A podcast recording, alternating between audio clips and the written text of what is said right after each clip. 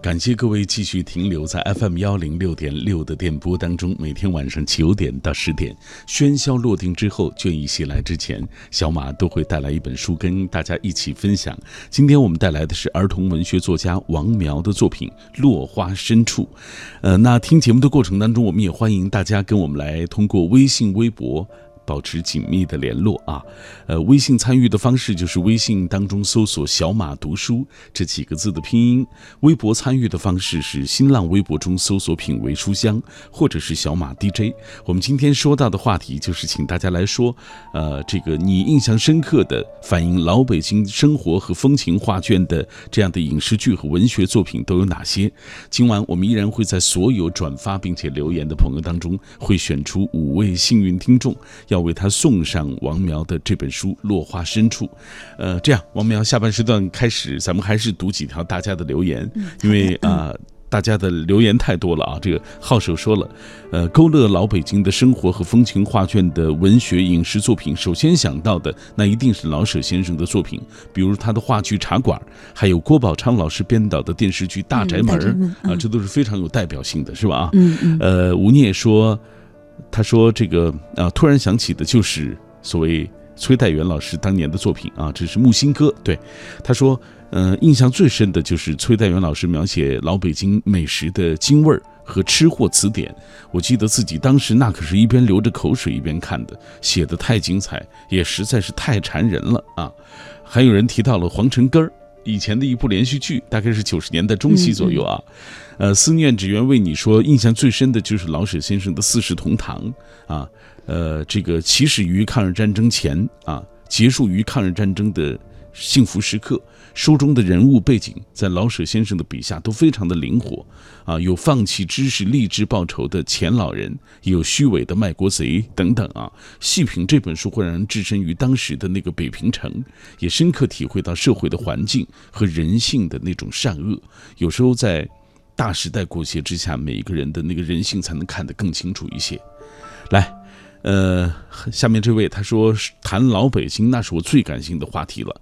呃，想说的有很多，老舍的作品京腔京韵，地地道道的北京味儿，读过《四世同堂》和《正红旗下》啊，呃，看过话剧《茶馆》和《骆驼祥子》，那都是不错的代表作品。另外特别喜欢北京台的《这里是北京》节目，那才叫过瘾呢。然后就紧跟着啊、呃，这个读了这档节目出的书啊，呃，值得珍藏，比如说像。九门内外啊，这是阿龙的作品《街角的老北京》，还有崔岱元老师的很多作品也都各具特色。很多个周末，我都是手里捧着书去探寻，印证书中的一个个地点，别有一番情趣。呃，有朋友也想问王苗一个问题啊，就是比如说这本书当中很多民俗风物、自然风景、人文地理啊，因为我们刚才开篇就说了，嗯嗯你不是北京人啊，嗯嗯嗯关于这样的一些知识啊，关于这样的一些包括。地点，因为你这本书当中也涉及到一些具体的东西啊，嗯、对, 对, 对, 对，你是专门去考察了还是怎么的？呃，我真的专门去考察了。嗯，呃，我一开始说我这个写作缘由的时候，就是我有时间的时候，我就喜欢去北京的各个小胡同里边走，然后就是你呃，大家都说那个。呃，行，呃，读千万卷书，行万里路嘛。嗯、就是你真正实地去走的时候，你会有一不同不一样的发现。你像像刚才那位读者的留言，他说他拿着书去走，嗯、就是跟他跟他不走只看书。肯定是完全不一样的，嗯、对，我觉得就是啊、呃，好分好几个方面吧，就除了实地走，呃，还要有有意识和系统性的这样一种研究，嗯，因为包括现在出了好多名家，呃，记载老呃老北京过去的这样一种嗯史呃史料的这样一种书啊，还有一些研究著作呀，包括一些名家写呃写的关于老北京的这样一种文学作品，我都去读了，嗯，对，然后第三个方面呢，我觉得可能就是。跟有共同兴趣的人，嗯，交流。像刚才，因为刚才我听到那么多留言，我也觉得，觉得就是挺欣慰的，就有一种那个惺惺相惜的感觉，嗯、就是这么多人都对北京、老北京的方方面面感兴趣。我现在我也说一下，就是我有一个微信群，嗯、这个微信群就叫《关于北京的一切》，嗯、里面就是各行各业的，呃，对老北京有研究的这样一种人，他们会分享好多特别有意思的文章，嗯、然后转载好多有意思的这样一种地图啊、一种图书啊，然后我都会来买，然后买来学习，嗯、就是相当于呃这样系统的学习。习，然后再不断的交流，再加上实际的考察，我觉得我相信每一个人都会成为一个老北京的专家。嗯、对对、嗯，好，哎，这本书的书名叫《落花深处》啊，小说中这故事也发生这个胡同，它也叫落花胡同。我想问，北京真的有这个胡同吗？嗯、其实好多个人问过我这个问题，我有一个朋友也说，他读完我这本书，他马上到那个，想去找一找，对，他先去北京地图上搜有没有落花胡同这样一个胡同，肯定是没有的，因为文学肯定是虚构的，哦、就是我这个胡同是相当于也是虚构出来的一个名字。嗯、但但是因为就是我走了一些北京的胡同，我发现北京的胡同好多都特别特别的美。名字包括就是像百花深处，然后菊儿胡同、嗯、杨梅竹斜街、蓑衣胡同，这些都是我特别特别喜欢的名字、嗯、可能我在写的时候也会不由自主的受到这个这些特别美好的北京胡同的名字的影呃影响。然后呢，其实我在因为我刚才听到了好多读者都对这个老北京的话题感兴趣，哦，我也想给大家卖个关子。其实这个落花胡胡同这个名称，它其实是在一本就是非常有名的关于老北京的这样一个文学作品里面出现过的，而且这个文学作品还被改编成电视剧，可能每个人都知道。我不知道会有没有读者能猜出来，我先卖个关子在这儿。对，然后。我采用了这样一个名字呢，就是是一种借鉴，也算是一种那个致敬。嗯，对，这是我的想法。哎，来，我们接下来继续通过一个短片进一步了解这本书，包括那三位主人公啊，我们也接下来通过这个短片进一步给大家来介绍一下。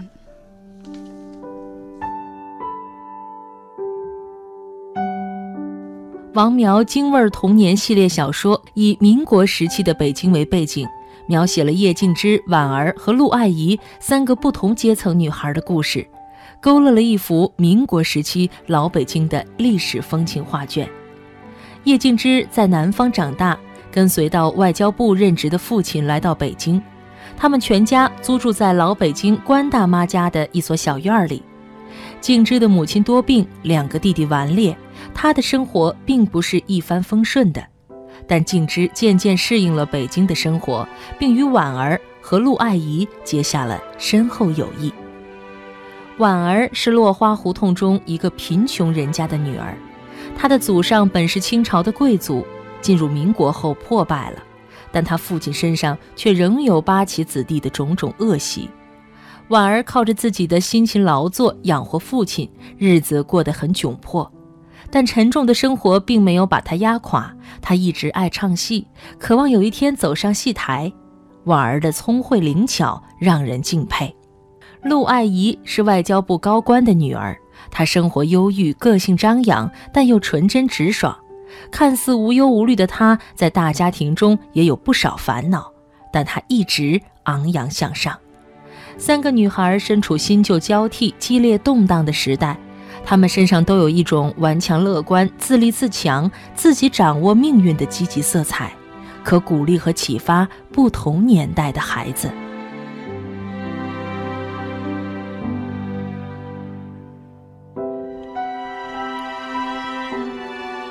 嗯，来，我们继续通过王苗的讲述为大家呈现这本书啊，《落花深处》。其实王苗写老北京的文学作品挺多的啊，呃，在你看来，你这部作品它有什么样的特点？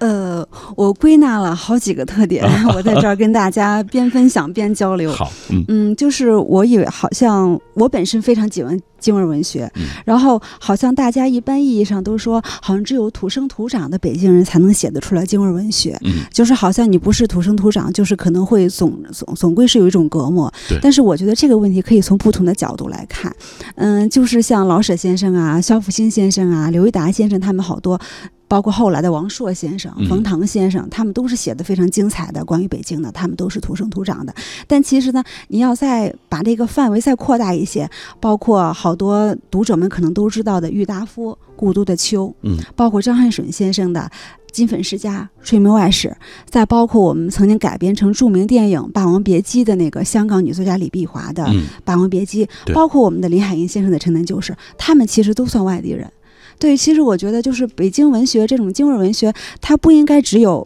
呃本地人，还应该有一种外地人的加入，嗯、像像有一种外地人的眼光，他可能会呃发现一些北京人可能习以为常，就熟视无睹的这样一种东西，哎嗯、对。然后外地人的眼光，他可能就会有一种新鲜感，包括一种像那个我这个小说里边就是那个叶静之的外人者的外来者的眼光，他就有一个。呃，不喜欢不适应，然后慢慢到喜欢到适应这样一个心理过程，我觉得这是很真实的。嗯，对对，我觉得这个可以算是一个特点。还有一个就是，我刚才也听到了一些读者的留言，我自己这个在阅读这些作品中也有一个感受，好像大家一提老北京，它可能会把它固化成一种静态的东西，嗯，包括一些器物，包括什么歌哨啊。然后养鸟的笼子呀，嗯，包括盛那个蛐蛐的那种葫芦啊，然后要不就是一种单个的这样一种习俗，嗯，比方说有的人喜欢熬鹰，然后有的人喜欢斗蛐蛐，嗯，就是它是在我看来，它可能是分立的，是孤立的，就好像是一种比较死的这样一种东西。但其实我觉得它北京最吸引人的地方，它是一种活的，它是一种流动的气韵和这样一种精神。嗯，但这种活的东西，它。它它不单单是由这种器物有一种静态的东西构造出来的，而是有这种活在这里边的人，这种人创造出来的，所以是种活的。就好像打一个比方，就是我觉得老北京不应该只是那种静止的黑白的照片，嗯，它应该是一种可以活起来的、可以动起来这样一种彩色的这样一种电影。嗯嗯，这是我的感觉，所以我觉得，呃，我也是采取了就是不同阶层的这样一种人的故事，就。然后勾连起了整个这个时代的这样一种画卷，我觉得是一种比较活起来、让它动起来的这样一种写法。嗯嗯。然后第三个我还想再说一下，就是我刚才听那个读者留言，大家也都是说，一般提到京味儿，大家可能会说老舍先生，嗯嗯，会说城南，会说大杂院。对。但其实大家其实也知道，我觉得北京它之所以丰富，它之所以包容，它就是除了这种比较市井气、比较这个呃世俗化的这样一种东西，它其实还有一些比较精英、比较文化。的那一种内容，包括对，包括就是像我们那个文化古城时期，它是有大量的高级的知识分子和文人是生活在这个地方的，所以我觉得北京也不应该把他们排除在外。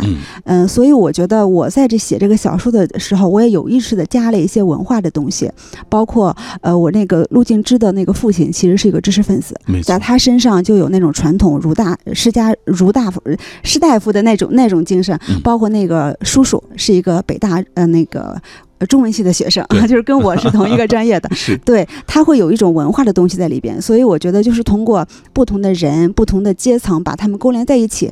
更是一个比较立体比较丰富的这样一个老北京，我觉得这样可能是会让大家感觉更身临其境一些。没错，对对。呃，刚才王苗其实提到了这个落花胡同啊，他曾经出现在哪个电视剧或者文学作品当中？对对对对，有朋友说了，看对不对？啊，新粉世家啊、呃，是的，这个落花胡同就是冷清秋住的那个胡同，啊、没错没错。对，这位读者水平很高，哎、对对对对。巴图啊，我们要恭喜你啊，嗯、这个你的水平很高，王妙老师说了。来，呃，我们接下来再讲一讲啊，就是实际上这本书讲的是。二十世纪二十年代，这是一个过去的年代，对我们来说，可能离现在的孩子有点远啊。你觉得现在孩子能接受这个故事吗？在你看来，呃、我觉得没有问题，嗯、因为就是呃，大家可能一般觉得就是当下呀，可能就是一种只能写孩子生活比他离他比较近的，但其实我们之所以说历史，它历史其实我觉得离现在并不遥远，它并没有存在特别隔膜的东西，嗯、就是呃。我觉得从不同的角度来看吧，就是有的东西它可能那种存在的具体的形态它可能是变了，但其实它有的东西是不变的，就是虽然我们比方说生活的时代变了，我们吃穿住行的东西这样一种变了，但其实它历史中它有一种贯穿的东西，可能是一种比方说人与人之间真诚相待的这种东西，包括我们真诚的友谊，包括我们一种对自我的坚守，呃，包括对那个美好事物的向往，我觉得这种东西任何时代都不会变的。哎，呃，这些内容其实是非常隽永的，对，它什么时候都不会变。就是我觉得不管是写历史小说也好，还是写过去东西的也好。你假如找到了这样一种始终贯穿的东西，我觉得任何孩子读起来都不会有障碍，嗯、包括呃，我作品里边提到的老北京的那个自然风光，然后包括就是那个孩子们的那种游戏，包括他们读书上学去学的一些东西，我觉得就是它虽然可能具体的呃，那些形态呀，那些具体的，比方说学的课本啊，可能不变，可能变了，但实际上他都是在教小孩向上，他就是在教小孩一种积极的心态，一种嗯一种要那个保持纯洁的心灵，我觉得这是不会变的。然后我在这儿我也想举一个例子，也是从我自己来来那个身边的发生的事情来出发来解释一下，就是哪些变了哪些不变。嗯，因为我那个大学是在北大嘛，就是海淀那一块儿，嗯，就是我们每次进城都要坐一个三三二路公交车，然后有一次我就跟我的老师去坐三三二公交车，我老师就说了一句话，他说我的老师当时进城也坐三三二路公交车，哦，当时我就特别的震撼，我说都至少有五六十年过去了，这条路线然后还在有，而且就是当时老师就说坐每次那个老先生都要坐这个公交车来进城，然后我就特别好奇进城是什么概念，然后但其实其实你慢慢了解以后就会发现北京它当时那个城市的构造啊，包括有不同的城门啊，你就会了解，你看其实有变的东西有不变的东西，对对对对，它具体那个变了，但是三三二路这个路它还有。嗯，然后还有一个例子就是嗯，我有一次读史料，我就读到了有一条记载朝阳门小街，嗯，然后他就记载一百年前的朝阳门小街，说是一个非常泥泞的街道，然后但是非常繁华，然后那个小街的两侧是各种各样的商店，然后上面走着车走着马，非常非常的热闹。我特别特别震惊，因为这个朝阳门小街就在我单位附近，我对这个路非常非常的熟，嗯，它现在也是一个贯穿南北的这样一个交通要道，就是就会它里它现在它肯定没有那种比较小平房了，它都是一些还比较那个新建的一种建筑啊，然后你也会觉得哦，它变了，它又没变，嗯，对， 对， 对，它变的是它道路两侧的建筑。它变的是它那个原来车上走的可能是马车，嗯，可能是人，它现在走的是汽车是公交车，嗯，但是它这个路仍然在这儿，嗯，它仍然贯穿北京的南北，然后让你去走向一个一个一个你的目的地，我觉得这是一个非常神奇的地方，嗯，我觉得这可以解释变和不变的东西，变与不变之间，嗯，是吧，啊，对， 对， 对， 对， 对，你看有这么多的东西其实好好可以品一品，嗯，来呃，有朋友提了一点，他说有一部电视剧叫《北平往事》，呃，说的大概也是这个二三十年代，二十世纪二三十年代，三个女孩三个家庭的事情。哎，他说和这本书有没有什么关系？呃，我比较孤陋寡闻，我还真没听说过这本书。北平往事电视剧啊，就是。嗯嗯，来，我们再来看下面这个。嗯，呃，他说关于北京的故事啊，前段时间情满四合院讲的就是北京东直门到北京天坛这一带啊，这个故事很有北京人的那个人情味儿啊。这是去年北京电视台播出的一部连续剧啊，情满四合院，对对对，就是何冰演那个。啊，是我我看了，我们全家都特别喜欢看，对对对。你看有这么多的朋友喜欢北京文化啊，喜欢老北京的这些传统和历史，嗯。所以这本书我想呃，推荐给电波那一端的朋友啊，大家也通过这样的一本书，其实感兴趣的可以更进一步的去透过这些故事了解那个时候的老北京的生活。呃，这本书我们在开篇就说了，它是属于你的京味儿童年系列中的一本啊。这个系列的其他的书还有哪些，给大家讲一讲。呃，这个是我呃构思了三本，就是《落花深处》是第一本，然后第二本我已经写完了，可能出版的话是明年年初，然后也是有江苏凤凰少年儿童出版社出版。然后这个呢，我呃我现在把它名字叫《雪落北平》，它讲的是另外一个年代的故事，然后我把这个背景放在了抗日战争时期。